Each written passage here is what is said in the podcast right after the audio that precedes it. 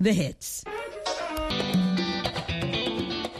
Welcome to Learning English, a daily 30 minute program from the Voice of America. I'm Ashley Thompson. And I'm Dan Novak.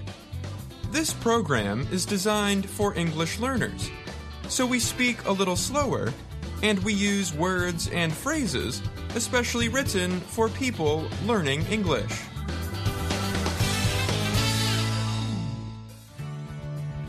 On today's program, you will hear stories from John Russell and Katie Weaver. Then Dan Novak presents this week's education report. Finally, John Russell returns to present today's lesson of the day. But first, here is this report from Katie Weaver. Charlotte has spent much of her life in captivity at a nonprofit aquarium in North Carolina's Appalachian Mountains.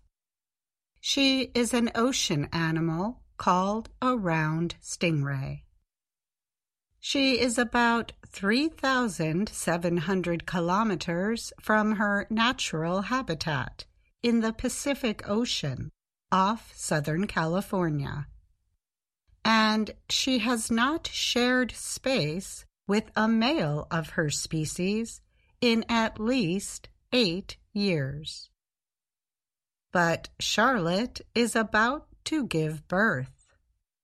The reddish brown stingray is pregnant with as many as four young, called pups.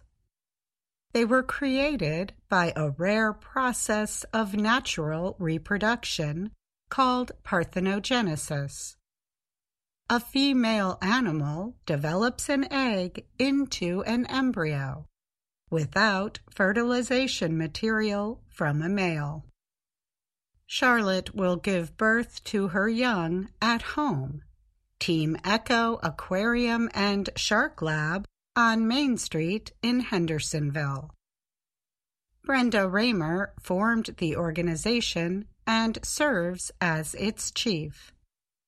She said when caretakers first noticed a lump on Charlotte's back, they thought it might be a cancerous growth. So they examined the animal with an ultrasound machine, which makes images using sound.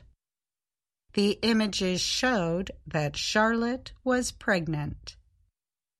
The aquarium team was shocked. We were all like, Shut the back door. There's no way, Ramer said.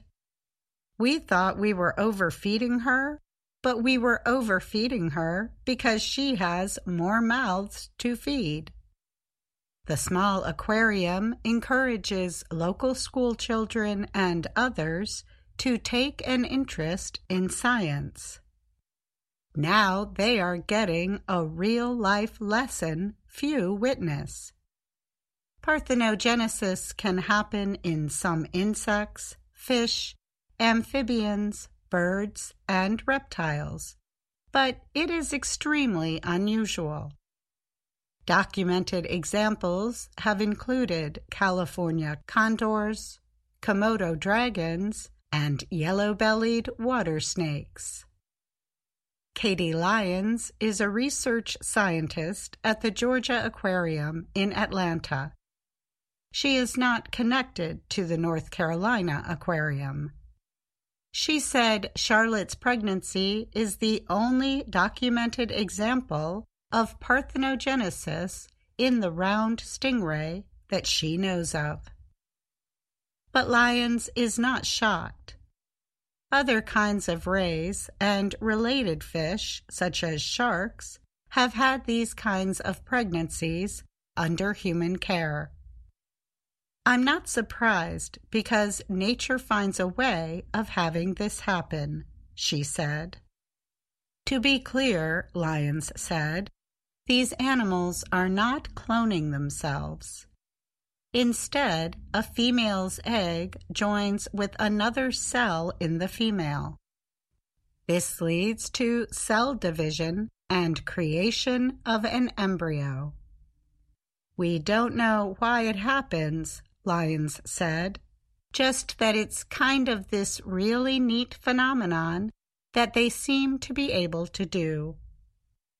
Charlotte lives in a tank of about 8,300 liters of water.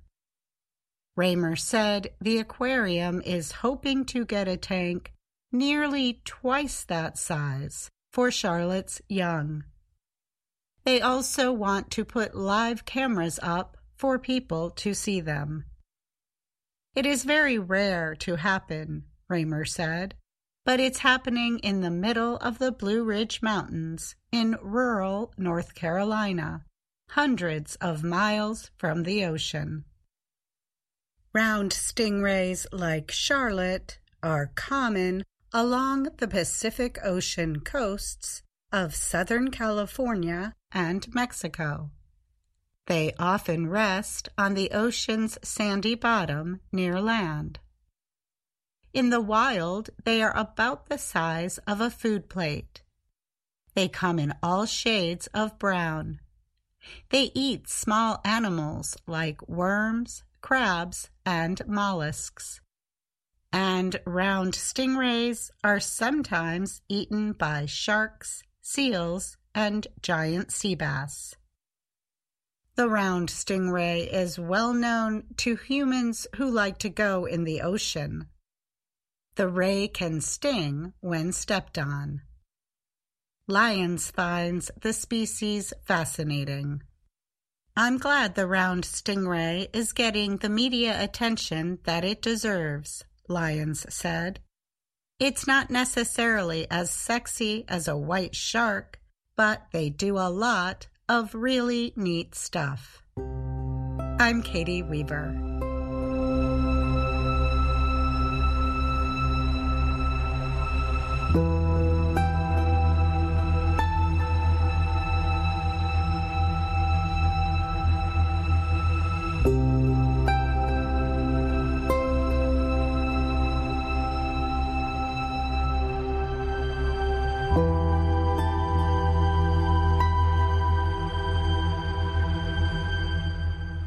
The maker of ChatGPT recently announced its next move into generative artificial intelligence. San Francisco-based OpenAI's new text-to-video generator, called Sora, is a tool that instantly makes short videos based on written commands called prompts. Sora is not the first of its kind.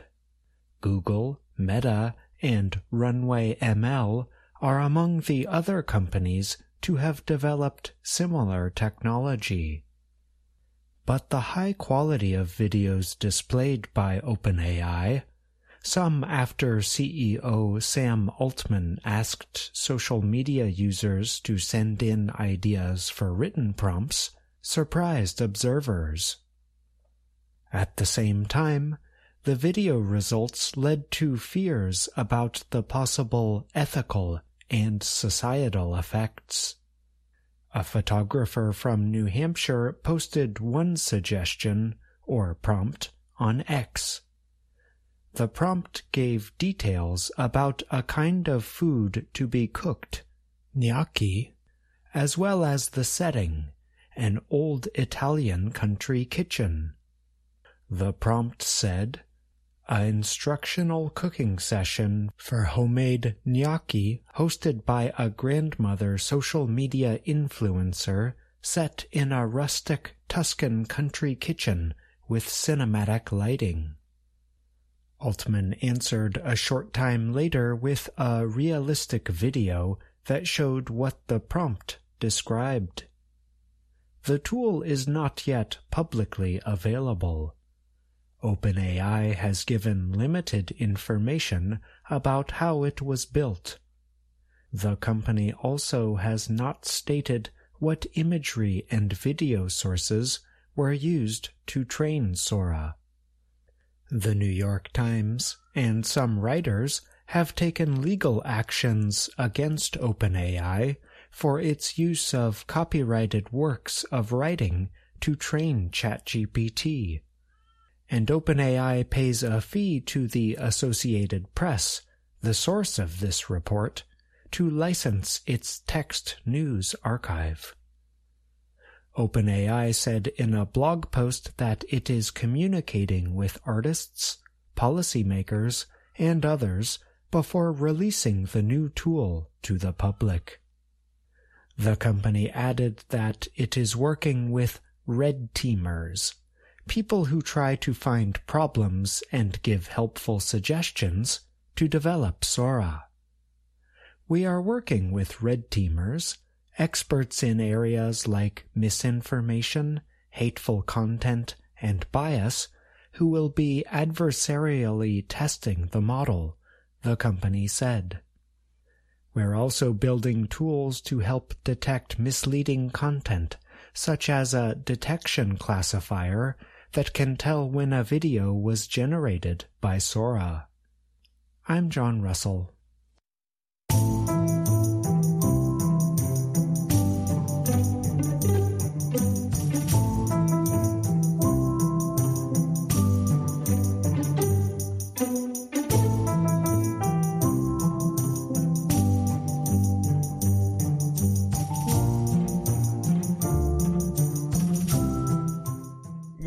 Clarissa Haglid completed culinary school at the Delaware Food Bank last summer, it was the first time she had graduated from anything in her life.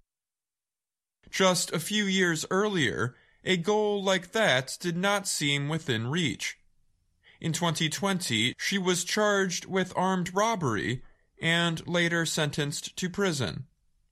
Haglid told VOA that she lost everything, including the custody of her children. As she approached the end of her four year prison sentence, she learned about a restaurant service training program available to people in jail. Haglid started attending culinary school classes at the food bank in Newark, Delaware, when she received permission to take part in the work release program. Through the 14 week program, students learned cooking and life skills to prepare them for a job in the restaurant or hospitality industry. Some of the students currently at Newark were incarcerated like Haglid. Others are in substance abuse recovery programs or underemployed meaning they have been out of the workforce for a long time, said Anna McDermott. She is the food bank's chief impact officer. Haglid and other students learned how to use knives in cooking, correct food preparation, and how to make the five foundational mother sauces and other skills. The program also teaches teamwork, work ethic, and time management. Those kinds of life skills, also called soft skills, are taught to make sure that folks are really familiar with what is expected of them in the workplace to maintain employment, McDermott said. Getting a job is the easiest part sometimes. It's maintaining that job. At the end of the program, students are provided an entry level job through the State Restaurant Association. Haglid is an apprentice at a nearby hotel where she receives a paycheck and additional training as a cook. This program meant everything to me because it was a way for me to get not my life back, but a life to begin with, Haglid said. Attending the culinary school started to bridge the gap of restoration between me and my kids. Haglid was able to attend the classes through a U.S. Department of Labor program called HOPES Hospitality Opportunities for People Re Entering Society. HOPES is operated through the National Restaurant Association Education Foundation, or the NRAEF, an industry group which partners with community organizations like the Delaware Food Bank. The group's goal with Hopes is to get incarcerated people training and jobs in the restaurant industry. Rob Gifford is president of the NRAEF. He said restaurant jobs help prevent recidivism, the word for returning to prison.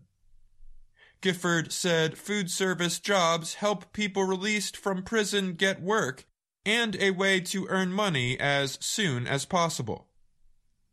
Food service, he said, has a relatively low barrier to entry compared to other jobs that might require more training. Since prisons provide food service, there is already a place to provide training. And unlike other work, restaurant jobs often do not require college or even high school degrees. We're allowing these individuals to get on their feet quickly via the restaurant industry, but we're giving them transferable skills, Gifford said. When they decide they're ready to move on to their next opportunity, they're positioned for success. Employment for formerly imprisoned people is very important to prevent recidivism. The NRAEF says that formerly imprisoned people who maintained a job for the first year following their release had a 16% recidivism rate over three years. That is compared to a 52% recidivism rate for those that did not maintain employment. The unemployment rate for people formerly incarcerated is more than six times the national rate. Gifford said about 1,000 people have gone through the HOPES program nationwide, and two thirds are currently employed. Haglid, who said she is regaining custody of her children, plans to continue her work in restaurants and one day lead a kitchen as a chef. She also said she wants to support the educational and job training programs that helped her find work she said the programs are needed to prevent recidivism and provide hope for the future. When you realize you have the ability to learn, it almost creates a hunger in you where you want to absorb as much as you possibly can, Haglid said. You begin to have a drive that you never had before. I'm Dan Novak.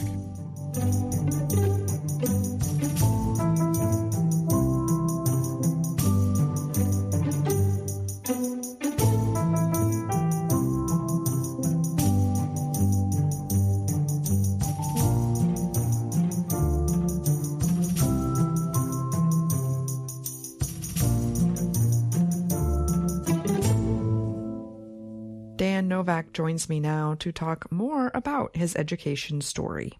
Hi, Dan. Hi, Ashley. In the story, you note that the culinary school at the Delaware Food Bank teaches soft skills as a part of its curriculum. Can you explain the difference between hard skills and soft skills? Yes, so hard skills are what we say to refer to the technical skills required for a job. So in restaurants, those hard skills would be knowing how to use a knife, how to prepare certain foods or mix ingredients. Soft skills are life skills that help in a professional setting. Things like teamwork, being on time, or a good work ethic. And those are skills important for any job. The culinary school program teaches people who are underemployed and those who are in prison. Getting a job is very important to staying out of prison. Is that correct? Yes, it's incredibly important. Recidivism rates are very high in the U.S. About 70% of people released from prison will again commit crimes within five years. But recidivism rates greatly drop when people can maintain employment. People who maintained a job for the first year following their release had a 16% recidivism rate over three years. And restaurant jobs seem especially well suited for those coming out of prison? Yeah, there's a couple reasons for that. One, jobs in food service don't require as much training as other jobs might. So, once you're released from prison, if you have that bit of restaurant training, you can quickly get a job. Also, high school degrees are not always required. Prisons also have a food service component, so there's already a place for people to be trained while in prison. Not only is getting a job important, it's getting a job as quickly as possible after release. Well, Thanks so much for answering my questions, Dan, and thanks for that report. You're welcome. VOA Learning English has launched a new program for children. It is called Let's Learn English with Anna. The new course aims to teach children American English through asking and answering questions and experiencing fun situations. For more information, visit our website learningenglish.voanews.com.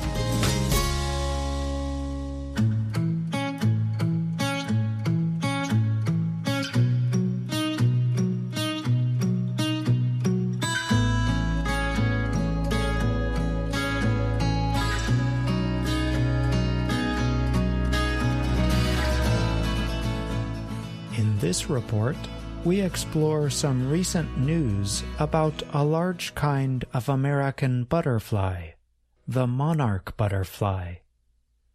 We learn that the monarch butterfly population has dropped to one of its lowest numbers on record in the place where the creatures spend the winter, forests in Mexico. Pay careful attention to the word migration.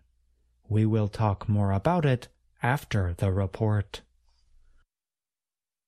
The monarch butterfly population has dropped to its second lowest number on record in Mexican forests this winter.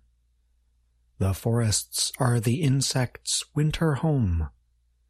The population decrease is worrisome as the butterfly group is already considered at risk of disappearance. Mexico's government and the nonprofit World Wildlife Fund, WWF, recently issued findings of their yearly joint study on the butterflies. The research shows that the monarch butterfly presence has shrunk to less than a hectare of forest area. In the mid 1990s, monarch butterflies could be found on around 18 hectares of the forest. The findings represent an almost 60% decrease in the monarch butterfly population compared to last year's study. It is also the second lowest population finding since the first study took place more than 30 years ago. Biologists blame the drop on higher than usual temperatures and dry conditions in the northwestern U.S., where the butterfly reproduces. The weather conditions affect the growth of milkweed, the plant where the butterflies lay their eggs. When the young arrive, milkweed is their food for a time. In one of the planet's famous wildlife migrations, the butterflies travel south as many as 4,500 kilometers from places as far north as Canada. They spend the winter in warmer Mexico, where millions of the insects stay in trees that protect them from the rain and cold. Monarch butterfly populations change year to year. As recently as 2021, the same study showed a 35% increase to cover around 2.8 hectares. Officials and activists called for more action to help the species. Such calls include the need to reduce threats posed by herbicides that destroy milkweed and the need to protect forests. We can't lower our guard, Jorge Rickards, head of WWF's Mexico office, told reporters after releasing the latest data. I'm John Russell. Before the report, we asked you to pay careful attention to the word migration. Can you remember when you heard it? You heard the term used to describe the movements of large numbers of the butterflies. Let's listen again. In one of the planet's famous wildlife migrations, the butterflies travel south as many as 4,500 kilometers from places as far north as Canada. They spend the winter in warmer Mexico, where millions of the insects stay in trees that protect them from the rain and cold. Migration is a noun. We spell it like this M I G R A T I O N. It is related to the verb form migrate. We spell migrate like this M I G R A T E. Migration, the noun, and migrate, the verb, generally suggest the idea of moving from one place to another place. When we talk about birds or animals specifically, migration and migrate suggest movement from one area to another area at different times of the year. There is generally a connection with the seasons of the year. That is why the report says that the butterflies spend the winter in warmer Mexico. How might we use migrate and migration to summarize what we have heard in this report? If we were to use the verb form migrate, we could say that the monarch butterflies migrate south to spend the winter in a warmer climate. If we were to use the noun form migration, we could say that the monarch butterfly migration is one of the most famous wildlife migrations in the world. We use the term migration to describe all kinds of large movements of animals bird migrations, whale migrations, caribou migrations, and so on. So, the next time you read about animals or watch a show about the natural world, pay careful attention to the word migration. You can ask yourself questions like, why do the animals migrate at that time of year? Or, what is the purpose of their migration? Asking these kinds of questions can help you practice using language that you have learned. You will also develop your appreciation of the natural world, its complexity, its richness, and its wonder. And that's the lesson of the day. I'm John Russell.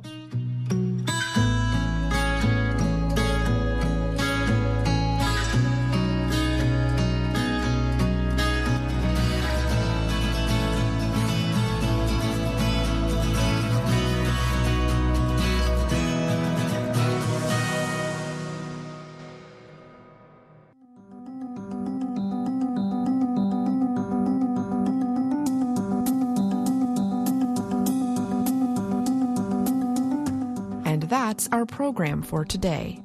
Join us again tomorrow to keep learning English through stories from around the world. I'm Ashley Thompson. And I'm Dan Novak.